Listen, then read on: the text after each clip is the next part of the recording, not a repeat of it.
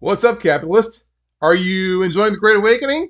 Are you enjoying seeing the elites getting all uncomfortable and squirmy? I know I am.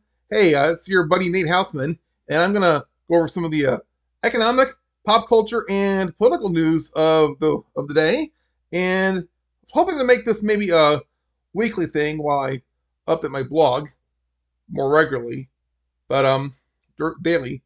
But hope you get some value out of this. Now, if you want to support the program, if you're watching this on Rumble or Odyssey, or if you're listening to the podcast, click on the link that says natehoustman.net/resources, and you'll find links to my blog articles that I share from around the web, and you'll find links to some helpful resources like places where you can buy cryptocurrency, invest in precious metals and gold, buy local food from local producers with the company Market Wagon, get started on your online business, or find alternate business funding. These are all referral links, and they and I get a little commission with every purchase that's made through them. But I pick these links because I want you to succeed on your own terms. We're not going to take back our freedom until we take back our money. We do that with cryptocurrency and precious metals, and a lot of us have fired our bosses over the vaccine controversy. So it's more important than ever that we make our own way in the world with our online businesses or small businesses. So please take advantage. Click on natehoustman.net/resources. And also, I got some cool t-shirts and hats that you can wear and start conversations with. So get to it. Now, looking at the stock market today, we're just going to glance at CNBC.com because their mainstream establishment flacks. But come on. I saw it a few minutes ago, and it looked like it was kind of a red day for the overall stock market. The Dow, the S&P, stock futures dip after the S&P 500 wraps up the worst month since March of 2020. So,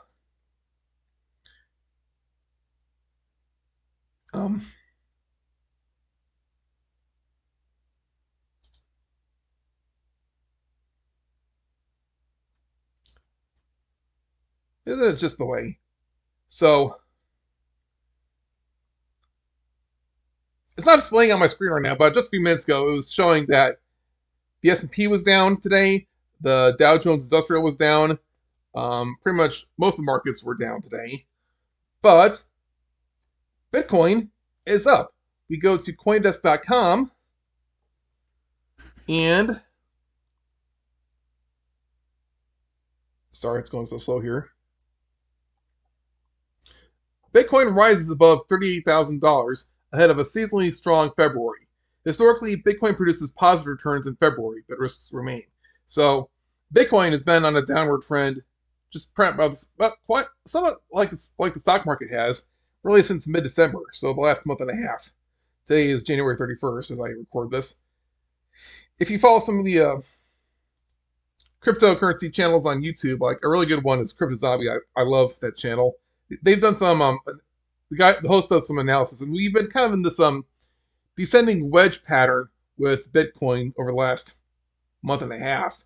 And usually a descending wedge pattern, even though it's trending downward, it's usually a bullish signal because about 70% of the time, it'll break out of that cycle and go shoot up quite a bit. So Bitcoin returned above 38,000 on Monday as bearish sentiment faded.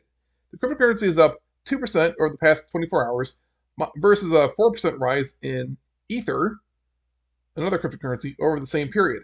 Metaverse tokens Mana and Sand were up 17% and 9% respectively on Monday. So, Metaverse tokens, that's all the buzz from some of the big corporations. And if you got some money to throw around, you know, NFTs are probably a good way to flex, but just about anyone can get on the NFT metaverse bandwagon just by investing in Ether or Solana or Cardano. These are platforms where these are blockchain platforms that have their own native like cryptocurrency tokens, but they're also platforms where you can like run decentralized apps. And some of the big NFT marketplaces like OpenSea, they run on Ethereum. So even if you don't want to punk down a bunch of money for an NFT or you know, an NFT for like metaverse gaming, just invest in the native cryptocurrency on those ecosystems, and you'll do fine. You can put down as many dollars as you want, as many or as few dollars as you want. The next article. It's been a downward trend for the last month and a half for Bitcoin and crypto, but there are lots of bullish indicators. Lots of big developments here. This article from The Street says crypto takes a page out of an old political book in Washington. Big names in crypto have just founded a political action committee, GMI PAC, to weigh in on November's midterm elections. The cryptosphere is flexing its muscles. While the White House is working on a white paper to regulate the sector, the big guns and figures in the sector have just formed a political action committee to weigh and be heard in the upcoming midterm election scheduled for November. So,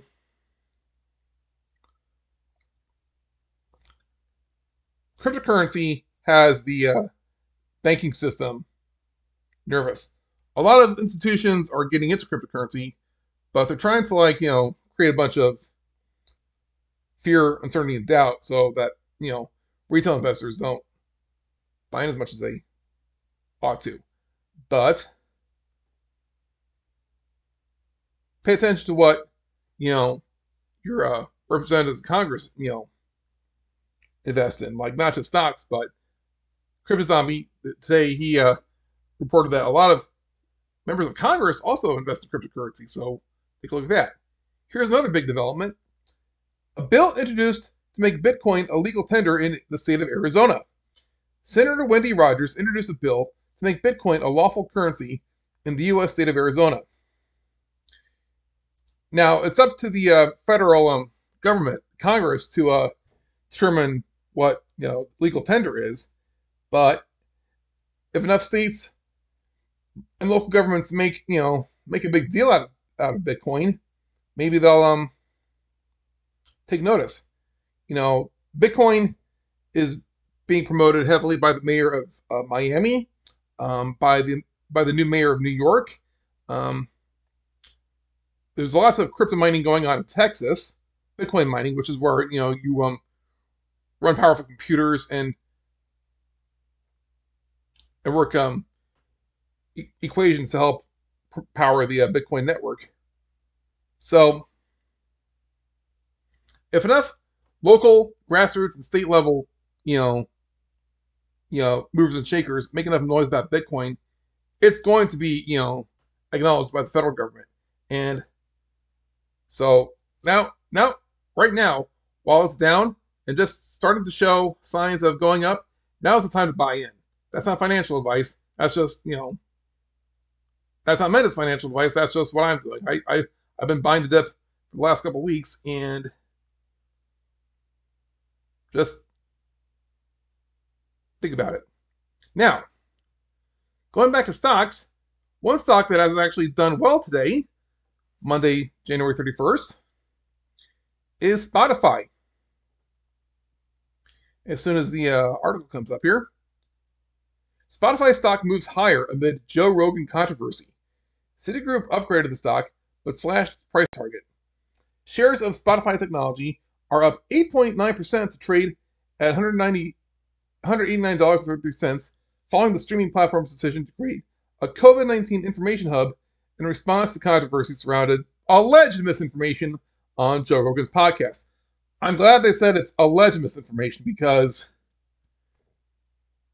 if you really want to, like, figure out if Joe Rogan is spreading misinformation, listen to the damn program. The great thing about Rogan is he doesn't, you know, state or make declarations of what he thinks is true or not. He listens to his guests. He asks probing questions. He asks, you know, intelligent questions. He asks questions that help laymen understand the topics. And he lets his guests, you know, speak freely. And anyone who, you know, Edward Snowden probably said it best. The people who are most upset about the Joe Rogan podcast are probably people who never listened to it. So I've seen this sort of thing ever since 2003 when I started listening to the Rush Limbaugh radio show. I would listen to Rush, you know, his complete program during the day, and then I would turn on the evening news and see how they chopped up, edited, and distorted his sound bites and made it sound like he was saying something completely different. I've known about the corporate media's editing dark magic for many years, ever since really the Iraq War. So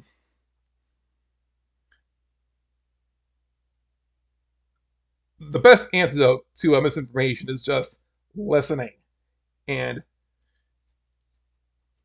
don't be so concerned about a person's title.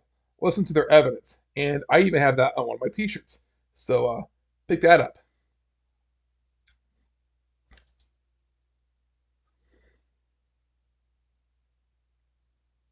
Joe Rogan blames disparaging media for a distorted perception of his podcast. More of the same here. Joe Rogan released a 10-minute video defending himself Sunday as pressure mounts against him at Spotify over his podcast's COVID-19 content. He said those who don't listen to his hit podcast, The Joe Rogan Experience, might have a distorted perception of him based on sound bites or based on headlines of articles that are disparaging. He says, "The problem that I have with misinformation, especially today, is that many of the things that we thought of as misinformation just a short while ago are now accepted as facts," said Rogan, whose recent episodes on COVID-19 regulations and vaccines caused Neil Young to pull his music from Spotify in protest. Joni Mitchell and Nils Lofgren threatened to pull theirs too, and Spotify announced this weekend that a disclaimer will now air before Rogan's show. For instance, Rogan said, 8 months ago, if you said, if you get vaccinated, you could still catch COVID and you could still spread COVID, you would be removed from social media. He defended his choice to have vaccine skeptics like Dr. Robert Malone and Dr. Peter McCullough on the podcast, explaining that they have opinions that differ from the mainstream narrative. He said that he wants to hear their opinions and let his listeners hear them too. But because of that, those episodes were labeled as dangerous. And this is straight out of V from Vendetta. You know, have you seen the meme going around social media? A lie hates to be questioned, but the truth doesn't mind it. So, if you're secure enough in your position that you're able to defend it, you don't mind being questioned. If you know you're a BS artist, you're gonna go off the rails when someone asks a simple question. Maybe are you in like a relationship or a work environment where you really can't bring anything up, sensitive topics up, because someone might, you know, blow their top. That's what we're dealing with right now in the media with the political elites. They're not the elites because everyone listens to them. They've gotten in their position of power because they're manipulative, and we're afraid to cross them. And we shouldn't be. So moving on, let's talk about some of the pop culture goings on. So, still related to the stock market. Reed Hastings just bought $20 million worth of Netflix shares following Bill Ackman that stock will rebound in tense time for the streamer. So Reed Hastings, he's the co-CEO of Netflix, and Netflix shares are down along with most of the other big corporate stocks that are publicly traded. So the CEO, he just decided to buy some shares at a discount. Now that's common practice for CEOs.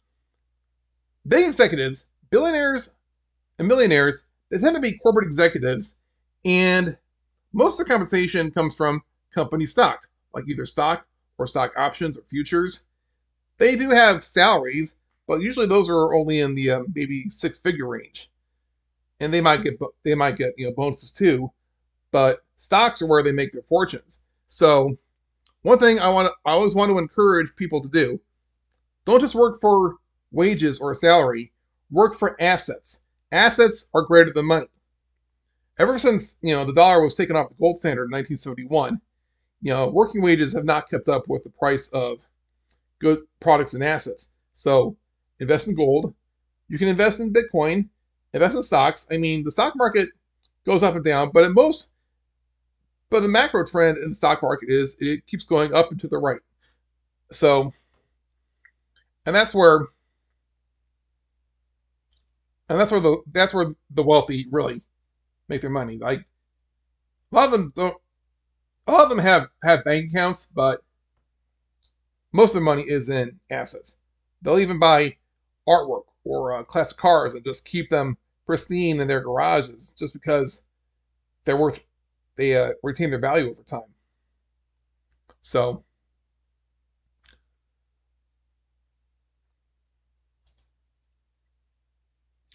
keeping up with the movie and entertainment news, film producer Ryan Kavanaugh explains current exodus of Hollywood VIPs from California. How many times do you have to see feces in the streets before you just don't want to be here anymore?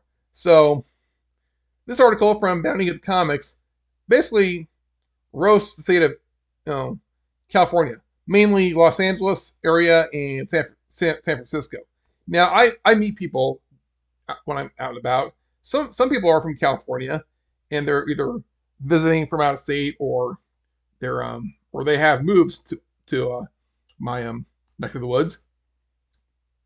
And they say most of California is okay.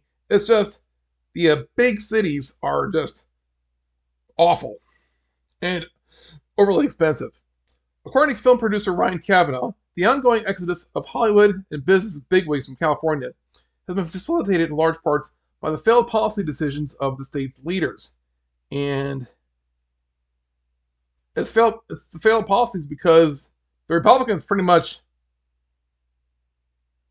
packed up and left. Like they gave up on California years ago. It's now a one-party state run by the Democrats, and the Democrats, led by Governor Gavin Newsom, they have dropped all pretense of their so-called liberal values. There's no. We have to make a distinction between liberal and leftist. Liberalism is a good thing. It's where you advocate for the disadvantaged. You help the people who are disadvantaged. It's where you promote arts and sciences. It's where you support the rights of women, whatever. That's not what the Democrats really are about. They're phony liberals, which I call, which we need to call leftists. Same with the socialists and communists. They're just, it's all a front to them.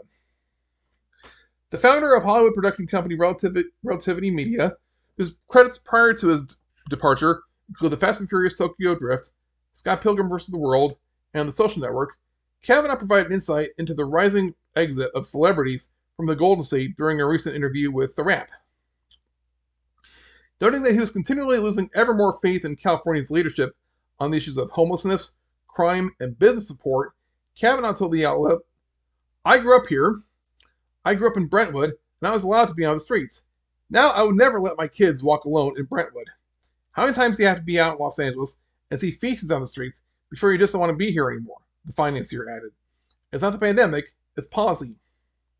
Kavanaugh then argued that the newly concerned elites are only now noticing the consequences of city and state governments' growing leniency towards crime and their lack of attention towards the state's ongoing homelessness crisis to the lifting of pandemic lockdown orders as remote work and stay-at-home mandates allow them to ignore the reality around them.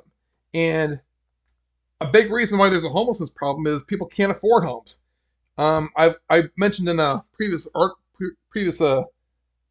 podcast months ago that you really need to be making six figures just to have like a single family home in California. It's totally unsustainable, and people either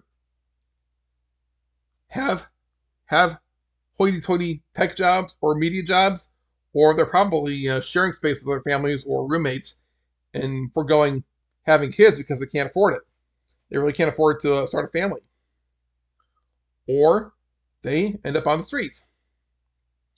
Kavanaugh also expressed concern over both potential economic fallout awaiting the state's economy and the loss of a seat in Congress thanks to population loss caused by this exodus. Telling the rep, if we lose Hollywood, we're going to end up with a pretty bad economy. The storied film producer is not the only one to take notice of California's deteriorating condition. Just last week, State Governor Gavin Newsom found himself in disbelief after recent images of Los Angeles' train tracks littered with looted packages, asking reporters, what the hell is going on? We look like a third world country, he exclaimed. These images, the drone images that were on the nightly news day in and day out, some networks weaponizing them for their own political agenda, and others just reporting the damn news. So, like, if Gavin Newsom was that stuck up, that high up in the ivory tower that he didn't realize it until now, that just goes to show how broken the elites are, and just how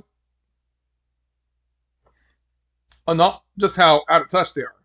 So, that's some goings on in corporate entertainment. Another couple big stories in corporate entertainment involve video games. Now, a couple weeks ago, Microsoft, the makers of Xbox, they produced the gigantic, third-party game publisher Activision Blizzard. Activision Blizzard have made some of the most, well-regarded franchises ever. Like, Blizzard is behind World of Warcraft, Overwatch, Diablo.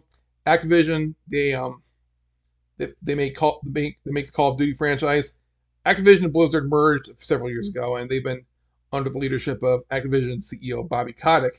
But they've had problems over the last few years. Like, they've had, people quit. They've had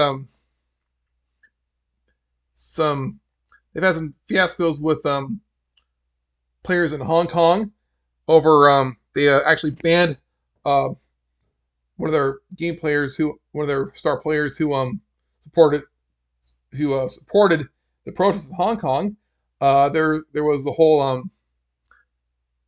state of California lawsuit against Blizzard for sexual harassment and sexual harassment and limited opportunities in the workplace. And Activision has just been pounded by gaming fans over the years for their greedy microtransactions. Like, they fill Call of Duty up with so many, like, in-game purchases, and they actually, a lot of these gaming companies, they actually stifle your progress, like, in building your character stats.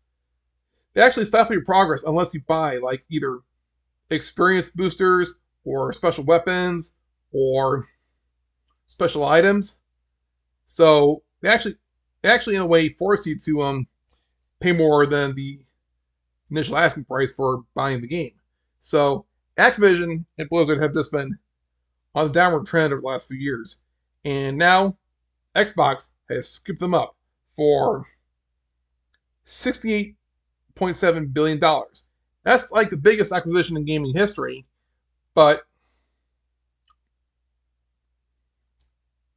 Xbox has that money. Like, they're part of Microsoft, and Microsoft has so many other, ventures going on that they have the money to spend.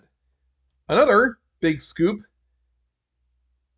acquisition just happened this week. Sony buys Bungie for $3.6 billion. Bungie were the makers of the Halo... were the creators of the Halo franchise, which was big on Xbox years ago, but they went independent and have made the Destiny franchise, and now Sony has bought them.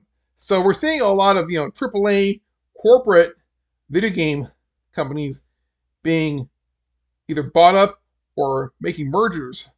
So we're going to have a situation where only a few major game studios are really going to be in existence, or they're going to be like beholden to the platform holders like the Sony PlayStation, the Microsoft Xbox. Hopefully not Nintendo, because Nintendo's shown several signs of like supporting independent games. Like, the Switch has been a haven for that, and so has the Steam marketplace on PC. So, which is, I'm going to follow this blog more often. Indie Games Plus. I don't have any, like, articles I want to read on it now, but there's a huge indie independent game movement. Like, you can gather together a small team of developers and artists and make you know, an independent game thanks to modern technology that looks pretty comparable to what might have been possible maybe in the 8-bit or 16-bit days, or in the PlayStation 2 or PlayStation 3 era.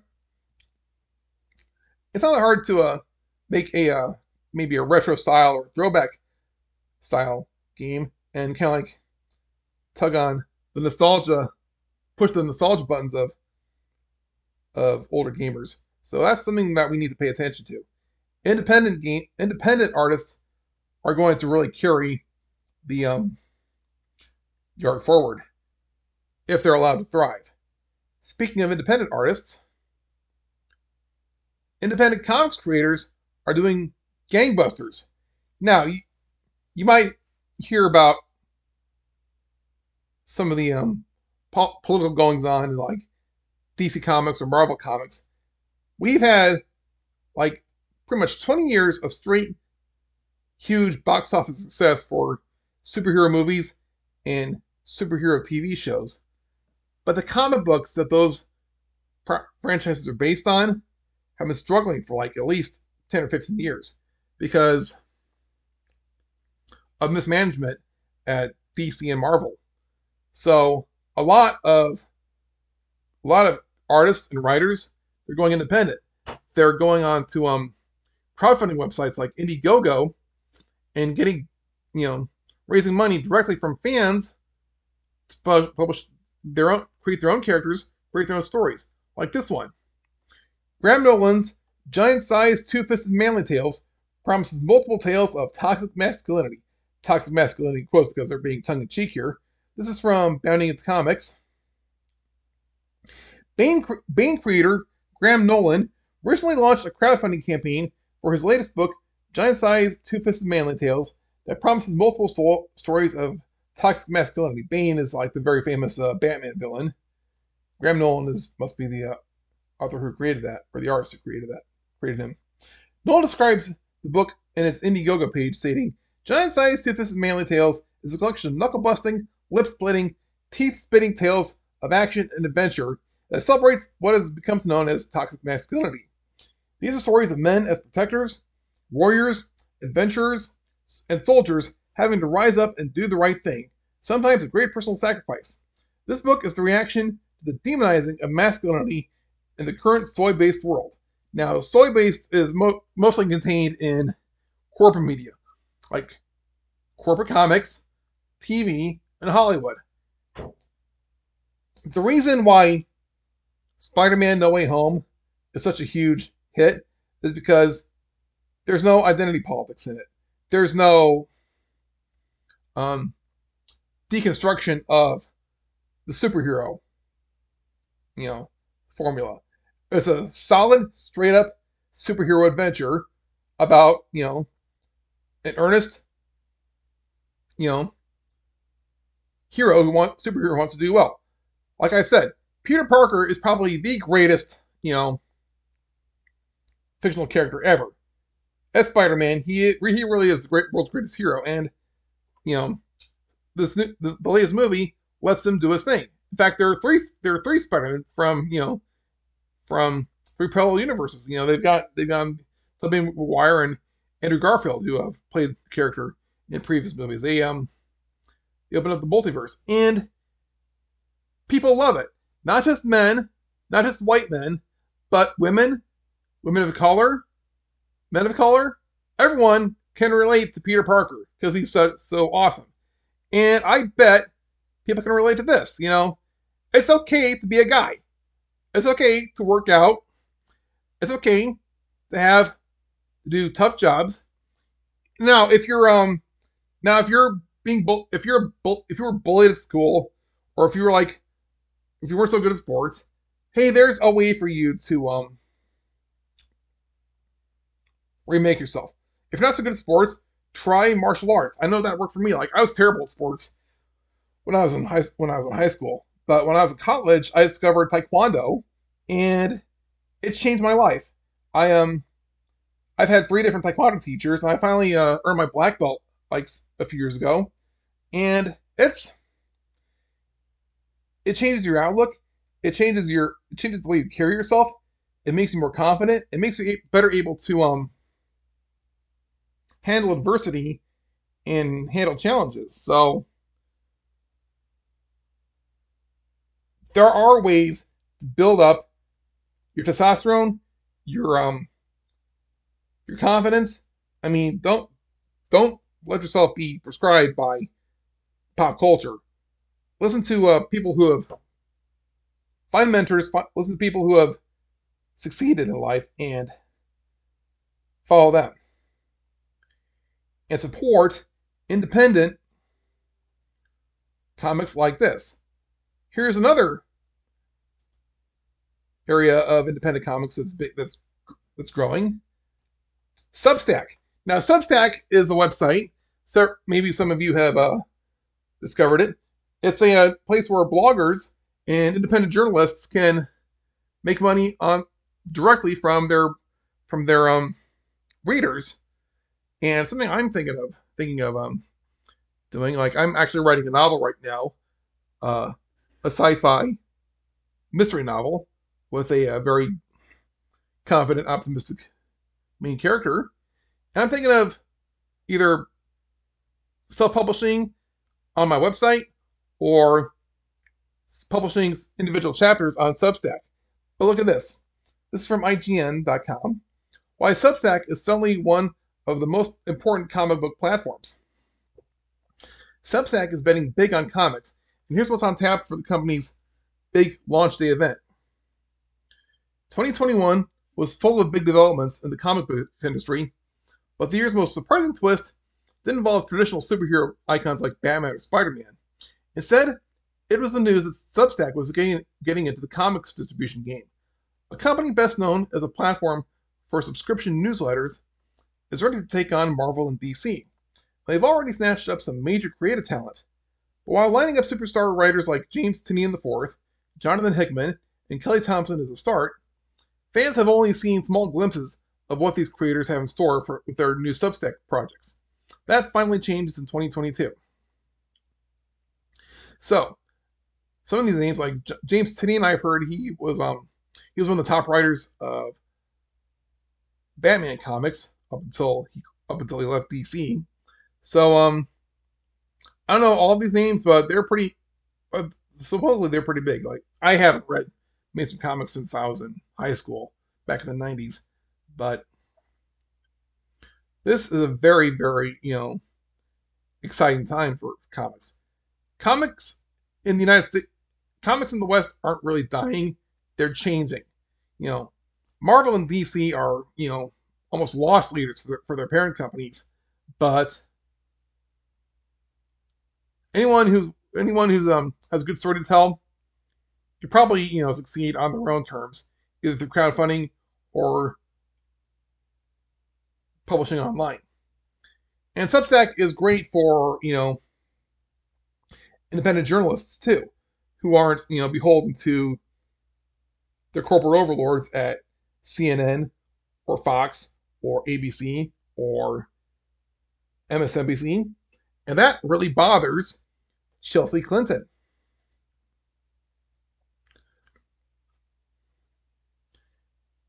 This article from Quote the Raven by way of Zero Hedge: Chelsea Clinton attacks Substack authors as grifters. Chelsea Clinton wants to talk about grifting. That's just great. So do I, says the author. The fruit apparently doesn't fall that far from the global elitist narrative tree.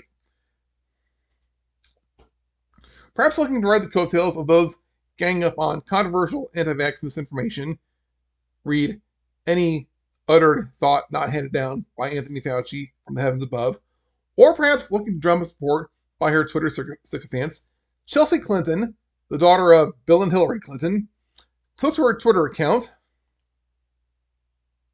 last week to lash out at Substack for providing a platform for free speech and for people to voluntarily subscribe to newsletters they're interested in and willing to pay for. Wow, sounds nefarious, Chelsea. We're glad you stepped in. The first daughter took exception to the anti-vax grift, so-called, that's supposedly taking place here on Substack, citing a Guardian article written last week as her source.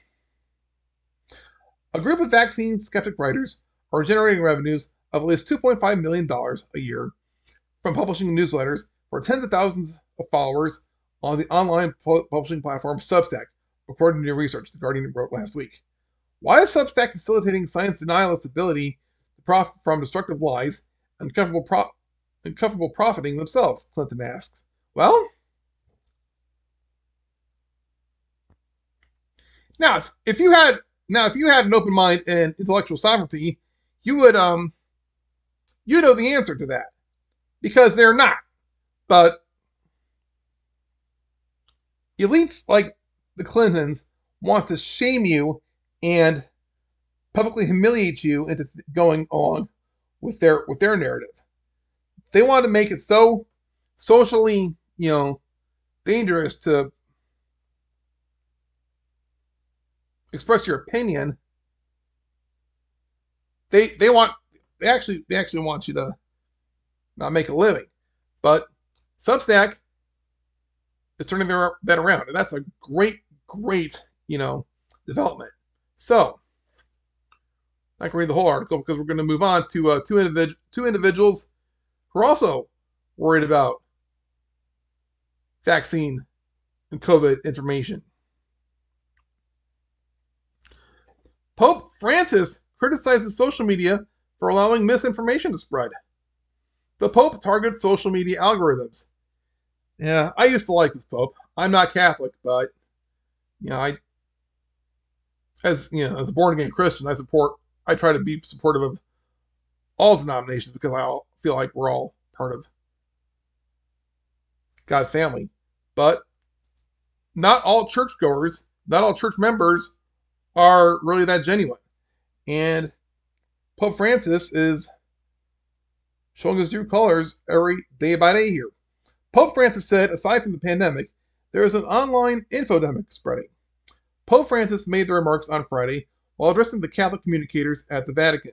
He said that he appreciated their efforts in revealing fake news and partial or misleading information about COVID-19 vaccines. We can hardly fail to see that these days, in addition to the pandemic, an infodemic is spreading, a distortion of reality based on fear, which in our global society leads to an explosion of commentary on falsified, if not invented news, he said, referencing those with doubts about the efficacy and long-term effects of the vaccines. So,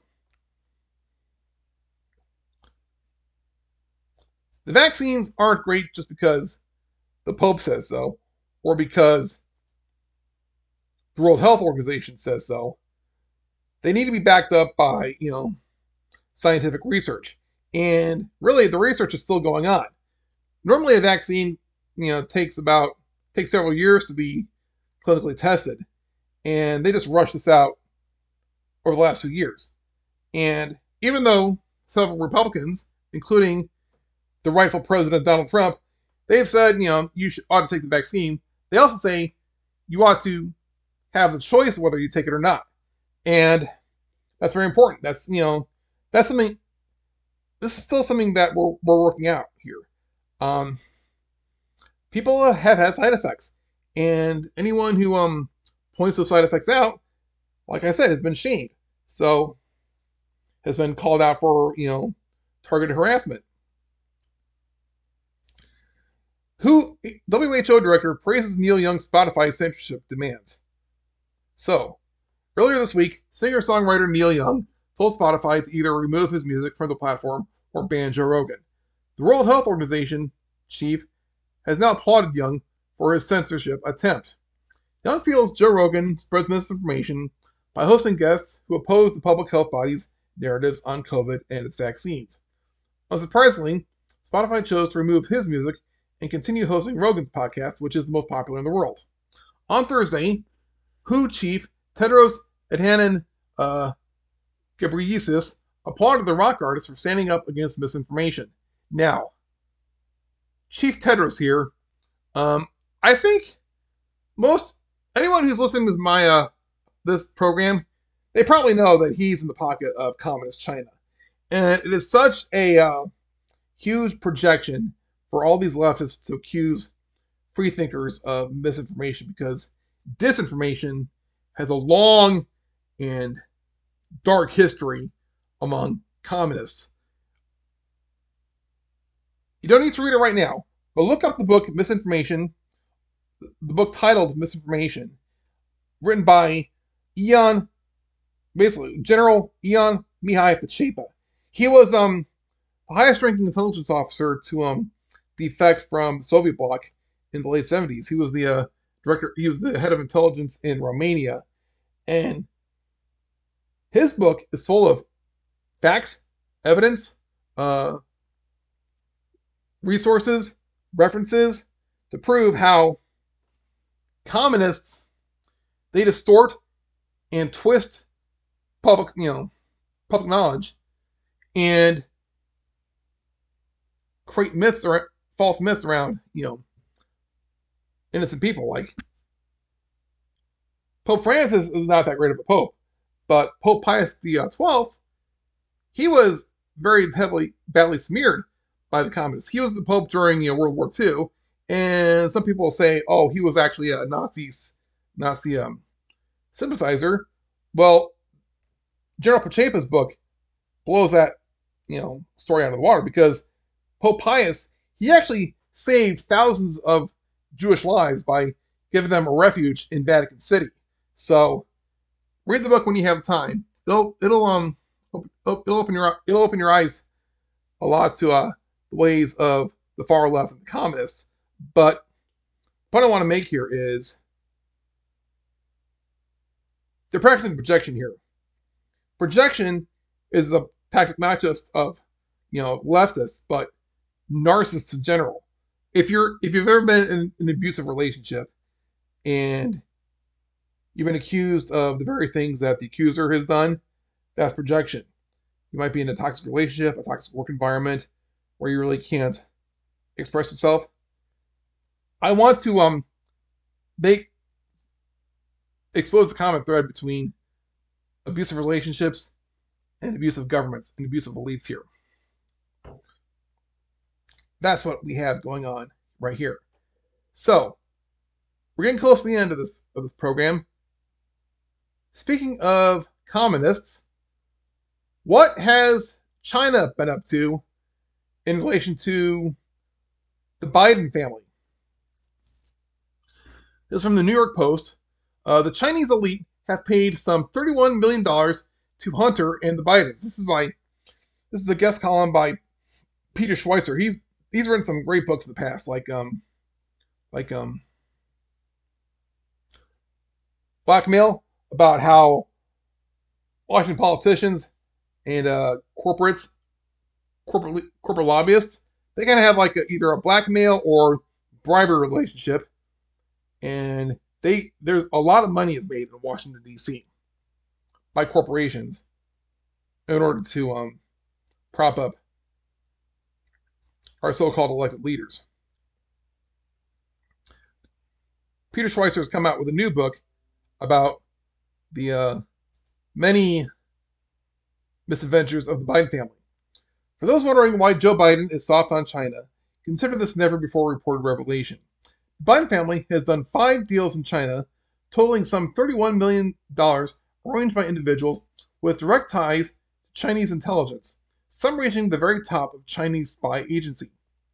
Indeed, every known deal that the Biden family enjoyed with Beijing was reached courtesy of individuals with spy ties, and Joe Biden personally benefited from his family's foreign deals. What are these deals? And who are the individuals who made them happen for the Bidens? Here, then, are a few key facts about the Biden family's $5 million plus deals with individuals in bed with Chinese intelligence. So, I won't read all of them, but I'll just kind of list them. Bohai Harvest RST. Boai Harvest RST. It's an investment fund in China. Now, a lot of these are like either investment funds or hedge funds. And number two, Burnham Asset Management. Hunter Biden had another company called Burnham Asset Management.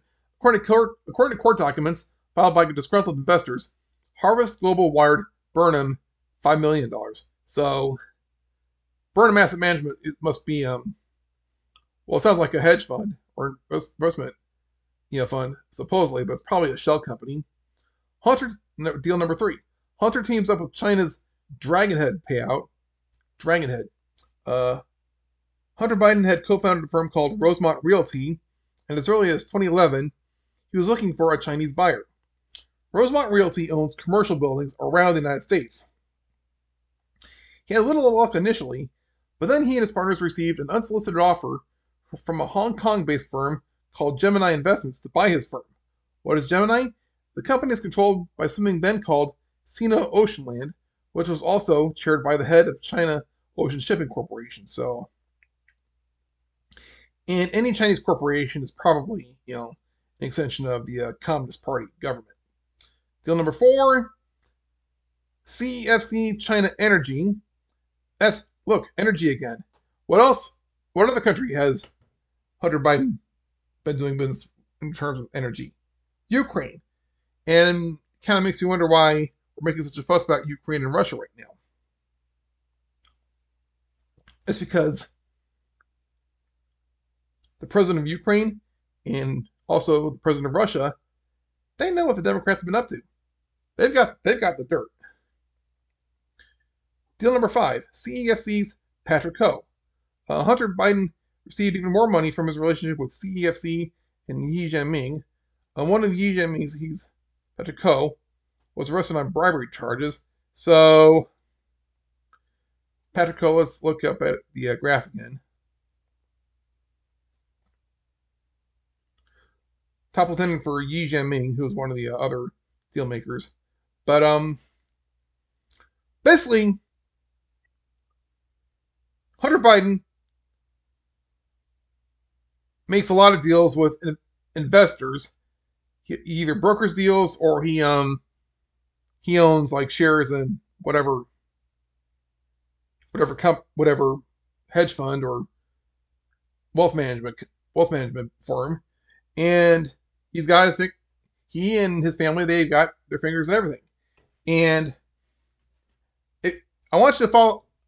We're gonna end this program on another Substack article, but one Substack blog I recommend you follow is Devolution by Patel Patriot, and one of his later posts in that series is an article about the Carlyle Group. They're a wealth management firm that's got their fingers in everything from like defense contracts to energy to dinner parties with Ghislaine Maxwell. Yep. And a lot of these money managers and Wall Street types, they are like joined at the hip with the elites in Washington. So this is a small club. So what can be done about it? Well, the regular people are making their voices heard in the stock market with Bitcoin. They're following Joe Rogan. They're supporting independent culture creators, and we're also supporting independent journalism on Substack. Finally, we're not going to read this whole article, but I'll just kind of give you a taste of what's going on here. This is the article by Technofog on Substack. Has Peter Strzok testified before a Durham grand jury, and what has Durham collected thus far? So, in this post, I'll be detailing the evidence, testimony, and documents we know, or can assume, Special Counsel John Durham has obtained during his investigation. Now, John Durham, he's a special counsel, might be like an independent investigator, appointed by President Trump during his first term. He's still Trump's still the rightful president. Don't let, the media tell you otherwise. And Devolution will prove that. The Devolution series will prove that. But John Durham has been in the background.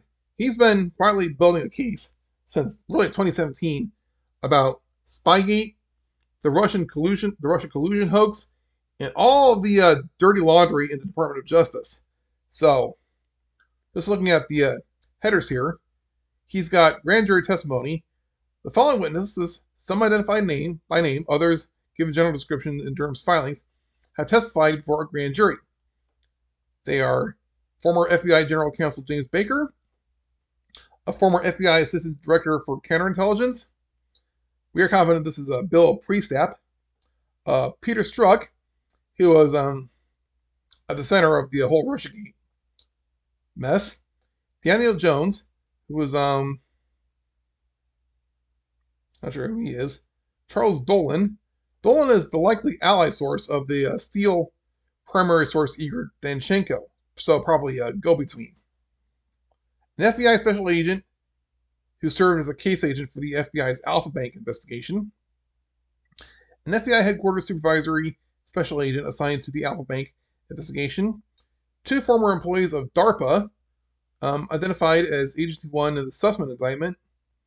So, it goes on. So, 15 different bullet points here.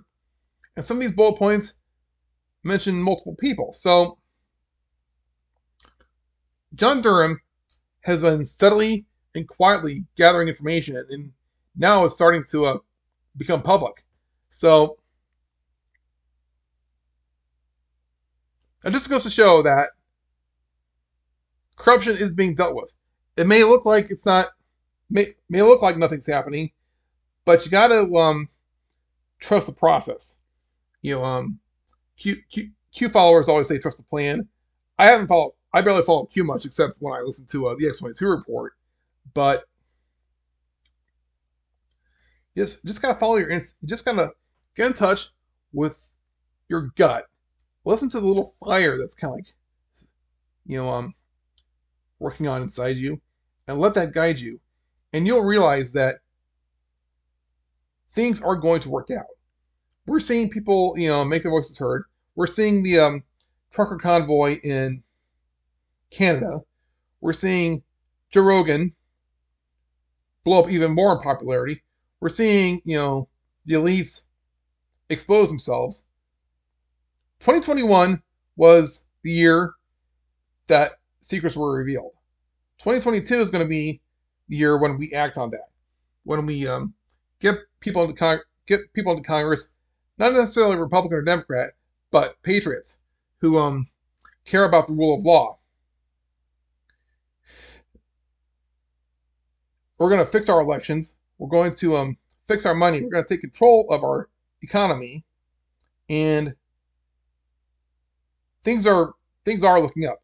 The only reason it looks bad is because the elites are desperate and they're getting rash and reckless.